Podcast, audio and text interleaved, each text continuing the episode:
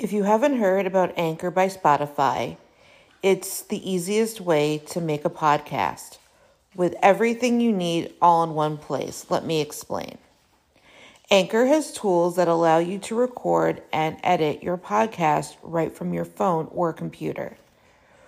When hosting on Anchor, you can distribute your podcast on listening platforms like Spotify, Apple Podcast, and more.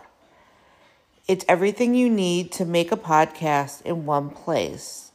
And best of all, Anchor is totally free. Download the Anchor app or go to anchor.fm to get started.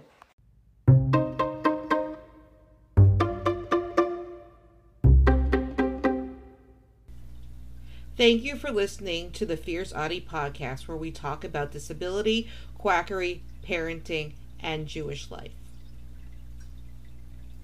Stigma is everywhere.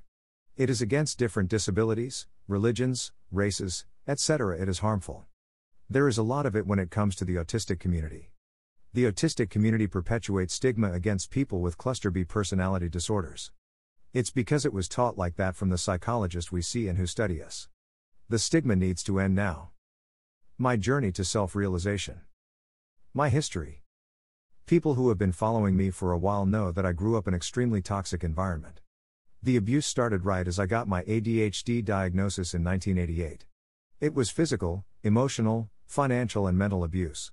I remember them arguing back and forth because they wanted to send me to Willowbrook. More about this on the anniversary of the kids' liberation on September 17, but it closed down the year before my diagnosis.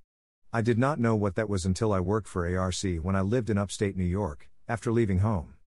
Learning about Willowbrook was a part of the training curriculum. There were some clients there who were rescued from there. I was barely verbal and had terrible meltdowns. They wanted perfect children.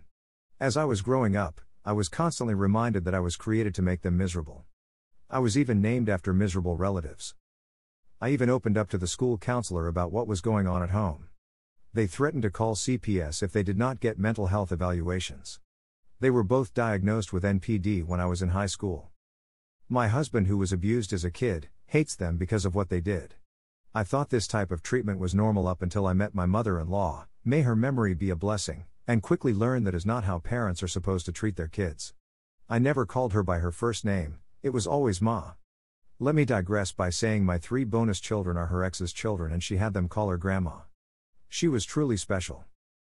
Anyway, after meeting my new family, I was seeking other people online who went through horrific childhoods like I did. I did sign up for Facebook and I did post about my experiences. It was there a pitch for me. Then, after posting it for a while, a group was recommended to me. Please excuse the terminology. Daughters of Narcissistic Mothers. I joined and then the description fit my experiences. Then I remember the diagnosis they got when I was in high school. I needed something to blame. I got sucked in. I finally found people who got me and were there when I was having a flashback or when my mother decided to offer to assist in my suicide. She offered to bring me ibuprofen, I am allergic to it, to help end my life. I was in a dark place and she was more than happy to help me end it. Nick stopped me and screamed at her. I had this mentality for a long time, it helped me cope. I am not saying it was right, it's just what happened. After I had children, I was really careful. I did not want them to be like my parents at all. From the bringing, I decided I would not parent like them. When Bug was three, I started to get involved with the autistic community. After he was diagnosed, I started to suspect myself. I finally had an answer to why I was the way I was. When filling out checklists for Bug, I realized he was just like me, and that's why I didn't really notice, but my brother in law did.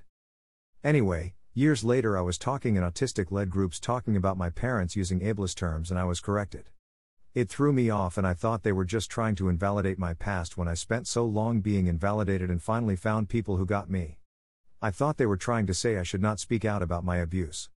I did not realize I was speaking out about it in a harmful way. That was the problem. The realization. After many years in the autistic community, I connected with people from all walks of life. I had talked to a few people, and a close friend told me they had a personality disorder. I asked bluntly if they were abusive, and they told me no. They were insulted but sat me down, so to speak, and explained to me just because someone has a personality disorder, it does not mean they are abusive. It literally hit me like a ton of bricks. I felt so heavy. How could I be like that?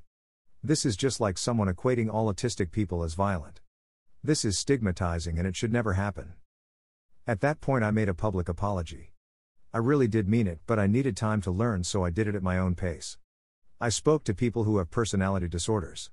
It is caused by the same trauma that caused my PTSD. It could have gone either way. It could have easily been me. I added to the stigma. I am now trying to undo this stigma. You can talk about your abuse without being ableist. Yes, you can still talk about your abuse. I was abused by two people who were supposed to protect me, love me, and nurture me. That did not happen. This is not because they have a diagnosis. The diagnosis did not abuse me, they did. There is no such thing as narcissistic abuse. It just abuse. I speak on my abuse a lot, not so much anymore. I am still uncovering memories that I have buried. I would say, I was abused as a child by two people who were supposed to protect me, but instead they hurt me and hurt my children. My father got in my face when Rue was four and he still remembers it. I told him that he was scaring him, and then my father told me it was my fault. See, I was able to speak on it without throwing a group of people under the bus along with him. There is a way to talk about your abuse. It is healthy to talk about it, but do not generalize about a group of people while doing it. The stigma needs to end now. There needs to be no stigma against any marginalized group.